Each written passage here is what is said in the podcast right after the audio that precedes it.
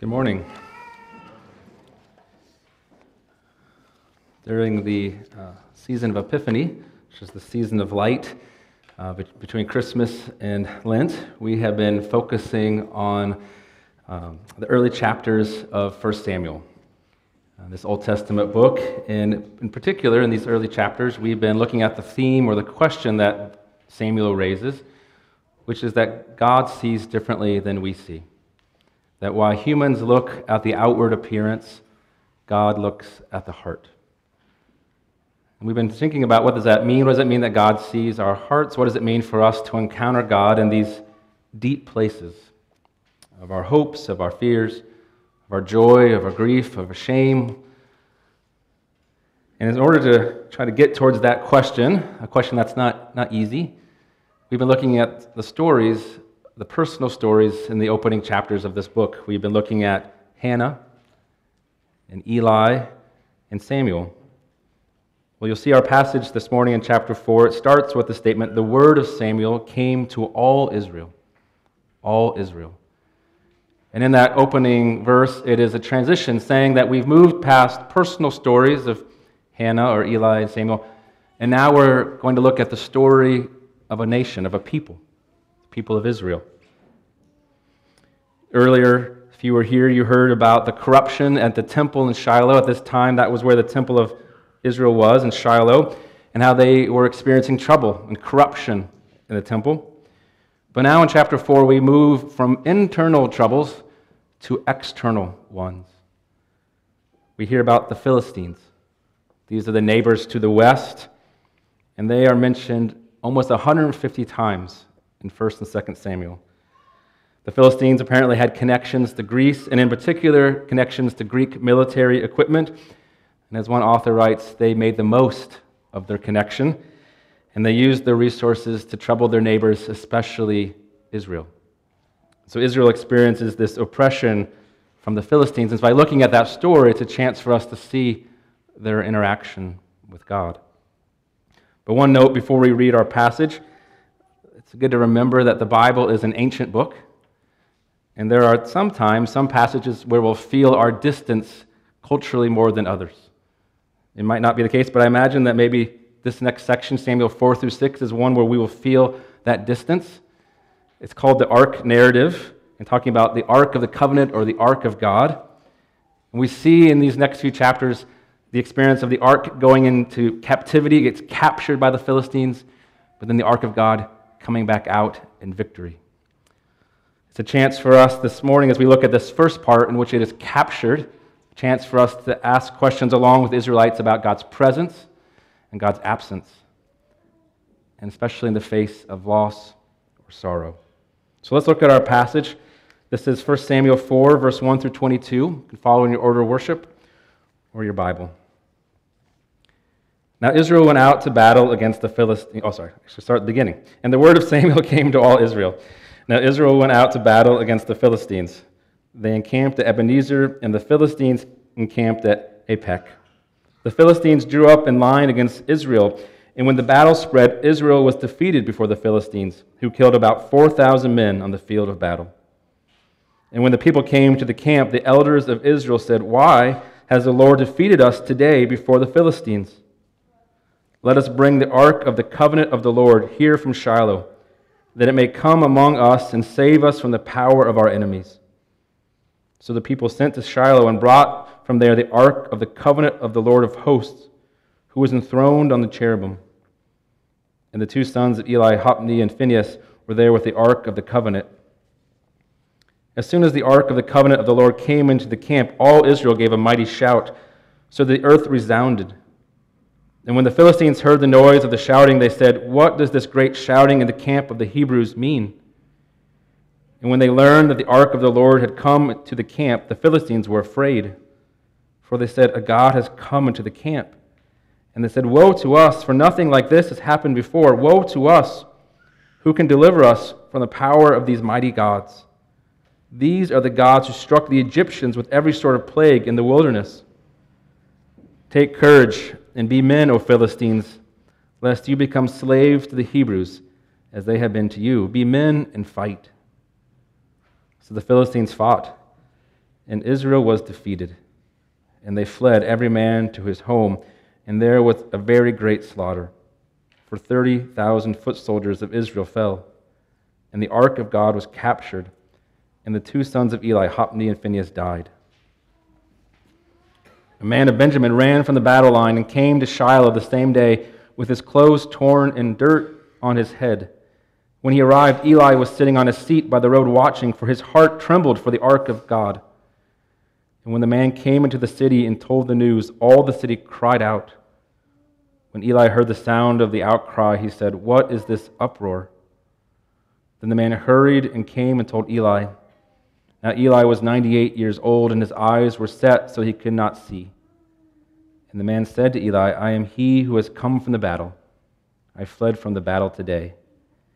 And he said, How did it go, my son? He who brought the news answered and said, Israel has fled before the Philistines, and there has also been a great defeat among the people.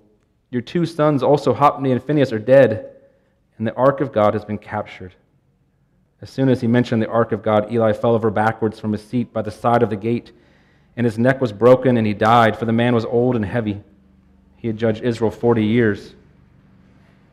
Now his daughter in law, the wife of Phinehas, was pregnant, about to give birth.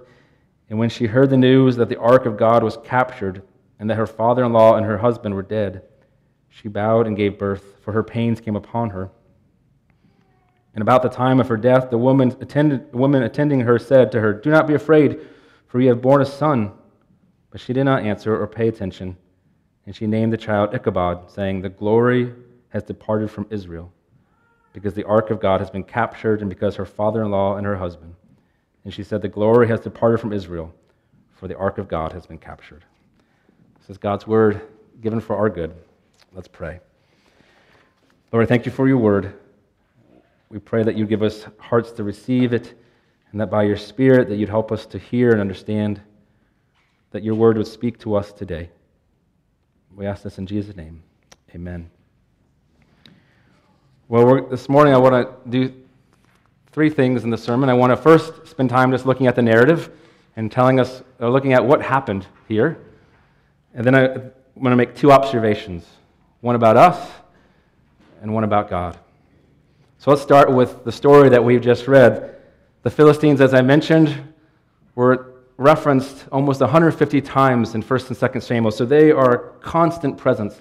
Neighbors to the west, a source of conflict and a source of oppression for the Israelites, pushing into their land militarily with aggression. It is the backdrop of what's going on in this Old Testament book. And this tension, this external difficulty, this external problem is expressed in our passage in battle.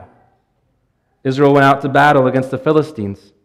They encamp at Ebenezer, and the Philistines encamp at Aphek. Now, we don't know for sure, but most scholars think those locations tell us that the Philistines were marching to Shiloh, the religious center of Israel, as a way to strike a blow against the people. And so Israel goes out to meet them, to face their enemies. The Philistines draw up in a line, and when the battle ends, Israel is defeated. We're told about 4,000 men die on the field of battle. 4,000. A terrible outcome a great loss. Israel gathers back at camp filled with grief, with pain, with fear. And even though it's just briefly mentioned, just a few verses, we can feel sentence by sentence, the story moves deeper into loss. We have felt great grief earlier in passages in 1 Samuel. If you were here, you, we heard about barren Hannah longing for a child. We heard of Hannah being mocked in her longing. We heard about Eli facing the corruption of his sons, Hophni and Phinehas, being told, Eli, your sons are worthless men. And his sorrow was only deepening when his sons refused to listen to him. And now here we see grief again spread among the people, filled with fear and loss. The people and the elders ask, Why? Why has the Lord defeated us today? And obviously, the circumstances probably feel far away, but maybe we can relate. Maybe this is a moment in the story where we can begin to feel our presence. that whether outwardly or inwardly, we've asked, why? God, what are you doing? And where are you? The people in their grief and in their loss ask the question, why? But in our passage, we see that they do not arrive at an answer. They ask, but they do not arrive at an answer. Rather, they arrive at a plan. They arrive at a plan. Let's bring the Ark of the Covenant here from the temple that it may save us from the power of our enemies.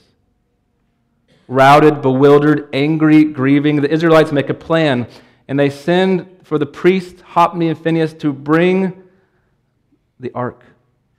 Hophni and Phinehas are two names that represent gluttony and selfish use of power, viewing the temple and the worship through their own appetites and desires. And now they escort the, temp- the ark to the field of battle. And to better understand what's happening, we need to just briefly ask what is the ark and why do they think this would be a good plan? What is it? The ark is a dominant in Old Testament writing, and especially Exodus and later, but it, it was a box or a chest covered in gold, and is at the heart of Israel's worship of God. More important than the shape, though, is what it contained. Might be odd for us to stop for a moment, but if we could think even in our own self, like a memory box or things that we set aside that we want to keep for later, whether it's a memory of a special event, a memory of a person. Maybe you have something like that in your closet or in your home. Well, in some very small way, that points at what the ark contained. For inside the box was the Ten Commandments, the, the tablets of the law given to Moses at Mount Sinai. There was a jar of manna, the bread from heaven that God gave, and Aaron's staff, Aaron's rod. All of these things were significant in themselves, but they pointed to a memory of who God was and what God had done. It was for, because of these contents, the box, the ark, was called the Ark of Testimony or the Ark of the Covenant. For seeing it and knowing what was inside of it reminded the people that God was the one who took them out of slavery, took them out of bondage, and said to them at Mount Sinai, You are my people, and I am your God. We enter into covenant together. So the ark reminded them of this reality, but the ark also was a sign, was a representative of God's presence among them. That God was not just far off, but he would dwell with his people. Might have noticed in our passage it referenced the cherubim. The cherubim were these winged angel beings that were made of gold on top of the ark. And that place was where God would meet with his people in the holy place of the temple where Moses would meet with God or the priests would go in to make sacrifice. So the ark was also called the mercy seat or the place of atonement where God would show his mercy and presence to his people. And so the people decide that they need to bring this ark, they need to take it out of the temple. They need to bring God's presence with them, a sign of his power, what he's done. They bring it to battle that they would have courage and encouragement, and that the Philistines would be frightened. And guess what? It worked, right? The Israelites were encouraged, and the Philistines were frightened. Do you follow the story? Look, they bring the ark into the camp, and the Israelites let out a great yell Look, the ark of God has arrived. And the Philistines hear it and they wonder, What's going on? What is this?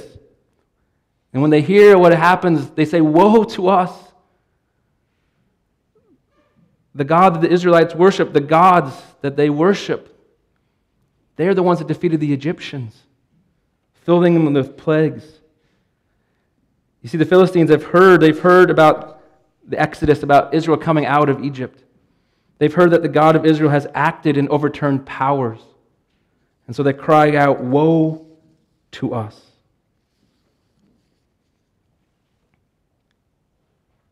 And here we can pause for a moment to think about where this story is building to for us. And as I thought about how the story is being written, how it's being crafted, I, I thought about a baseball game. Might sound strange, right? But for us to try to grasp what's happening here, Maybe you can picture, or maybe even been to this setting at the end of a home baseball game, maybe the Cubs or the White Sox, whoever you want to imagine. Home team's in the lead, and they call in the closing pitcher. They call in the, the pitcher who can throw the 100 mile per hour fastball. They call him in. The music's blaring, the crowd's cheering, the PA announcers announcing the pitcher's name. He climbs on the mound and bears down, ready to throw that fastball. The crowd's on their feet, anticipating the strikeout, and the fastball comes, but what happens? The batter swings, and suddenly, instead of missing the ball, the ball flies to the outfield and over the fence for a home run. The crowd is silent, maybe even falling into their seats. Maybe you've been to a game like that. It's far removed, right? But if we can picture a scene like that, then we understand how this passage is building up. Everything about our passage is leading us to expect that while Israel lost the first battle, they're going to be victorious in the end.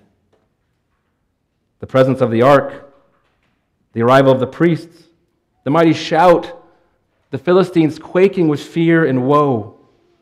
Israel's victory is at hand, but the events take a surprising turn. The expectations of the elders and the priests and the soldiers are turned upside down. Look what happens. The Philistines do not retreat, they fight, and Israel is defeated. The Israelites end up running away, every man to his own home, with 30,000 soldiers lying dead on the field. And the ark of God is captured in order to capture this turn of events, this unexpectedness, this shock. We're told about Eli and his response that when he, the high priest hears about what has happened, he hears that his sons are dead, the battle has gone wrong, and the ark has been captured. He falls over, breaking his neck and dying. Five times in just a handful of verses, we're told the ark has been captured. The ark has been captured. It's hard for us to relate, but the foundations of the world of the people there, their assumptions about how things should work, were torn apart and broken. And what we can ask is what do we make of this event? What do we make of this? And I want us to think of two things, two observations one about us and one about God. Start with us. The description of the first battle tells us the story of great loss. Why did we lose? And as they seek to face their enemies, as they seek to change things around, they ask God why. And that question gives way to a plan, a plan of human action. In the face of their loss and fear, they used the ark in battle under the assumptions that it guaranteed God's presence and it guaranteed victory. And if we can sit in that moment with them, and how they thought about it, we encounter a misunderstanding, a twist in our hearts, in which we often confuse control, seeking to control something, we confuse it with faith.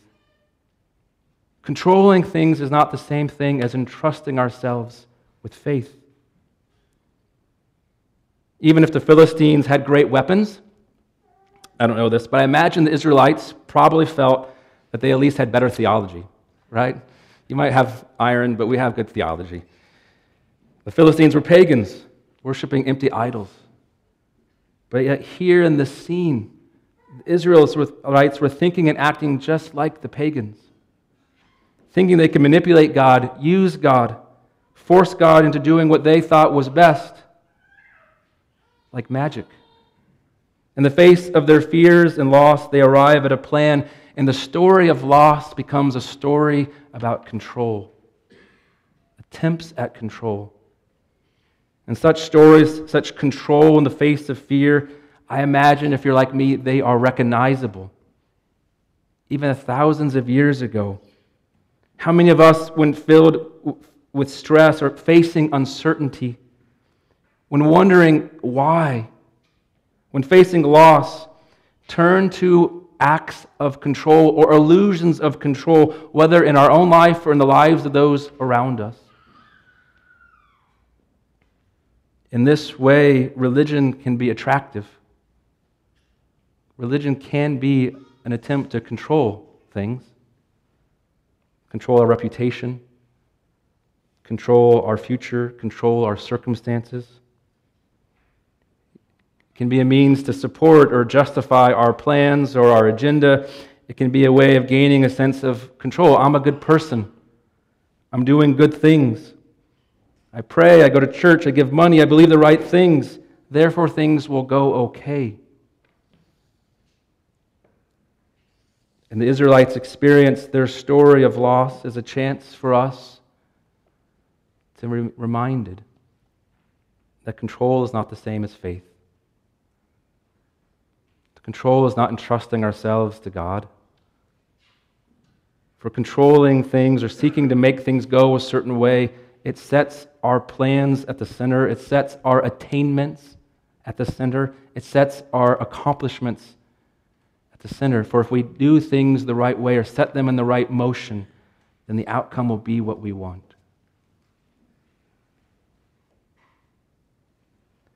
The Israelites seem to want to use the ark as a weapon secure their plans. But the unexpected turn, the movement of the story that suddenly turns upside down, invites us to ask Does God belong to us? Does God belong to anyone? Does worship or faith, does that belong, does God's worship belong to our plans? Is God beholden or controlled by our moral or religious activities? Our passage invites us to think about our own hearts and what we do in the face of loss, but it also offers a chance to think about God. For I want to see how our passage tells us something about God as well. The ark of God is not God. it's important for us to establish that. The ark is not God. But the Lord is represented by the ark. And now this ark is lost to the Philistines.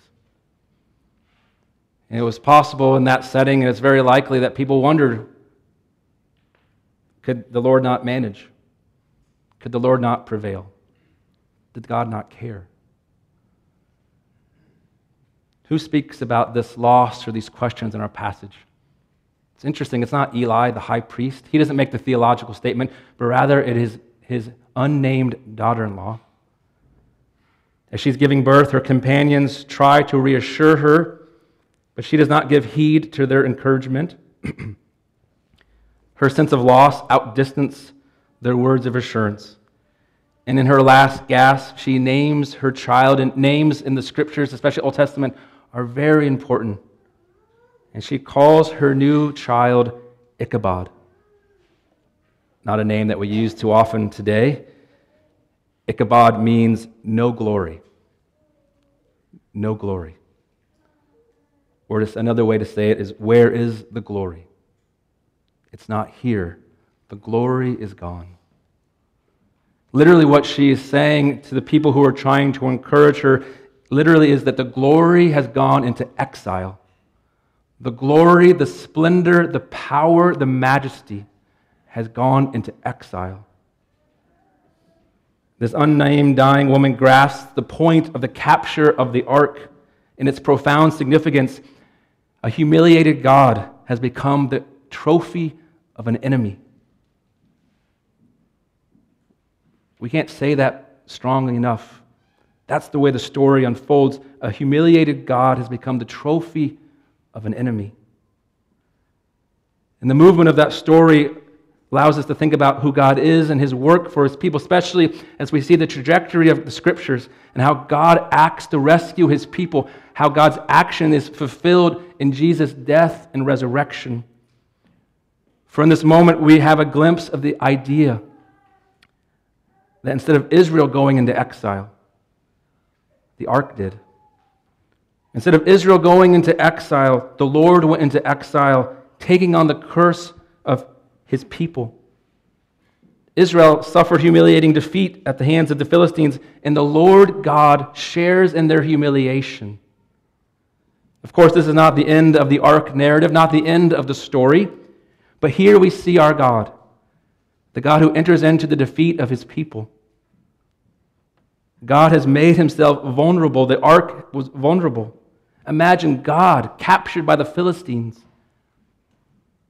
We can picture, the story allows us to picture the ark captured as a trophy, perhaps on a caged wagon, the God of the Exodus looking wearily between the bars as the procession takes it back to where the Philistines live, as they shout in victory. And it's such a scene that we see God who identifies with his people, a God who even will take on flesh.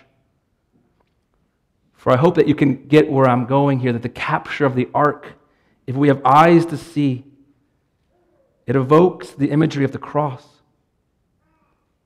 The arrest, the beating, and the humiliation of Jesus, God's presence. His long walk to the place of crucifixion filled with mocking and jeering and victorious chants of others. The glory has gone into exile. The cross was a symbol of Rome's power, and it was meant to humiliate all those who would suggest that there's something other than Rome, something other than power around us. Jesus, taken, crushed as a trophy for Rome, this is God in flesh entering into our death, our suffering, condemned in our place. to say that the ark of God was captured is like you and I confessing we believe in Jesus, the Son of God, and Him crucified. We believe in Jesus, the Son of God, who died for sinners. In a culture in which we are often too quick to focus on positive thinking and positive actions, we can forget the depth of the cross and what it says about us and God. It invites us to think deeply about our sin and brokenness, the twists within us. It invites us to see and consider the unraveling of our humanity and our world around us. This narrative doesn't end in chapter 4. We'll see that God has something to say in the midst of his humiliation. But it allows us to ask, Who is our God? And invites us to confess that our God is the God who bears, who bore our flesh, who bore the cross, who bore our sin, who bore the evil and hurt of this world.